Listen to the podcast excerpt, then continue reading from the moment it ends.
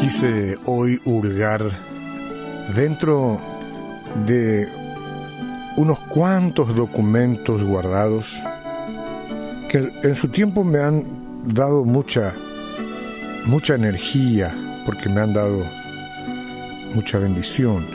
Y hoy la voy a compartir una vez más acá por el privilegio que tengo de hacer uso de este micrófono y de poder probablemente animar a otra gente que necesita conocer más.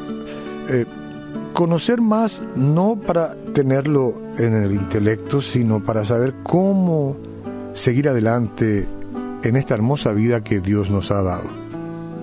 Y el Salmo 41.1 me ha ayudado mucho y dice, bienaventurado el que piensa en el pobre, en el día malo lo librará.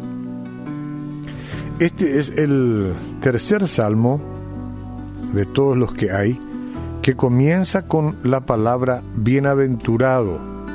Los otros son el Salmo 1 y el número 32. Bienaventurado quiere decir bendecido.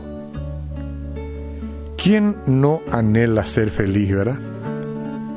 Y últimamente parece ser de que en el ambiente eh, tenemos una especie de ataque, de acechanza que quiere robar la felicidad a la gente, incluso a quienes han entendido de dónde viene la felicidad. Por eso hay que repasar las cosas. Este salmo tiene una estrecha conexión con el salmo anterior, en el que el salmista termina diciendo, aunque afligido yo y necesitado, después viene el versículo de hoy, que dice, bienaventurado el que piensa en el pobre, que dice primero, aunque afligido yo y necesitado. Y al renglón siguiente, bienaventurado el que piensa en el pobre. Evidentemente, David está hablando de él mismo como un necesitado, necesitado. ¿Necesitado de qué?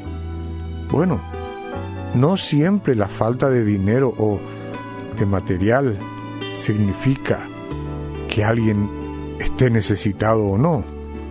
David no era pobre en recursos materiales, no.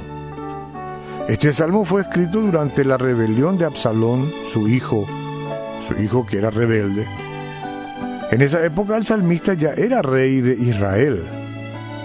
Un rey nunca pasa por necesidades materiales, por tanto, la promesa de hoy no es simplemente para el que da una limosna en la calle u ofrece un plato de comida al hambriento hoy que tanta necesidad hay y está bien que lo hagan.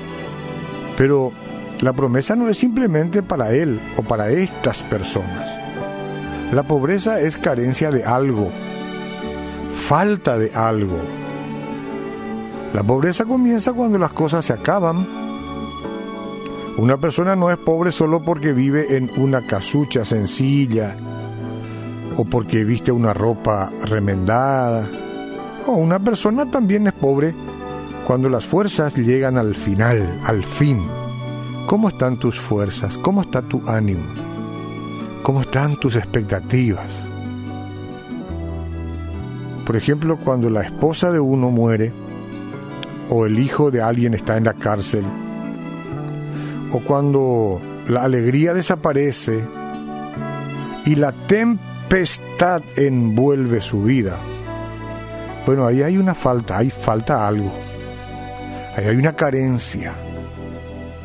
La promesa de Dios hoy es para todos aquellos que son capaces de ver un corazón quebrantado, un alma herida, un ser desamparado, con hambre de paz o de consuelo, y están listos de o a extender la mano o a ofrecer una palabra de consuelo a esto dice, en el día malo lo librará Jehová.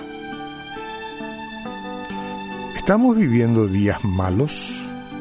¿Qué dice usted? ¿Está usted pendiente de que Dios lo libre en el día malo? ¿Cómo ha tratado a su prójimo últimamente? ¿Cómo ha extendido o no sus brazos para dar una mano, una ayuda? No a todo el mundo, no, pero a aquel necesitado, aquel que estaba con hambre de muchas cosas, ¿no? hambre físico, pero también hambre de tiempo, hambre de comprensión, apetito por tener el perdón de alguien. ¿Se los negó usted o se los dio? Observe bien la promesa. El Señor no dice que los va a librar del mal, sino en el día malo. Eso es lo que dice. Entonces cuando vos preguntas, ¿por qué sufrís? Si andás en los caminos del Señor y estás haciendo su voluntad, estás reclamando a Dios una promesa que Él nunca te hizo. El día malo o el día del mal siempre va a tocar la vida de los hijos de Dios, siempre, en esta tierra. No podemos librarnos de eso. Tarde o temprano siempre vamos a tener una lágrima que derramar. Pero si vos extendiste la mano para ayudar, no para hundir a la gente, no para condenarlas con premura, para ayudar y confortar al pobre, y al necesitado en el día malo de ellos, Dios con certeza va a extender su mano para sacarte de las dificultades cuando la prueba llegue a tu vida. Por eso, en este día tan especial del miércoles, vamos a pedirle a Dios que abra nuestros ojos para ver a un necesitado y para socorrerlo. Si vienen a nuestra memoria algunas cosas que podíamos haber hecho y no lo hicimos conscientemente, hemos sido egoístas y hemos retenido lo que sí podía ser una ayuda para otros, pidámosle perdón al Señor. Él puede perdonarnos ahora y ponernos en el camino inmediatamente de ser socorridos por Él en el día malo, siempre que nos arrepintamos y reconozcamos que de pronto hemos sido avaros. ¿Y saben por qué todo esto? Porque bienaventurado es el que piensa en el pobre, en el necesitado, cualquier cosa que necesite.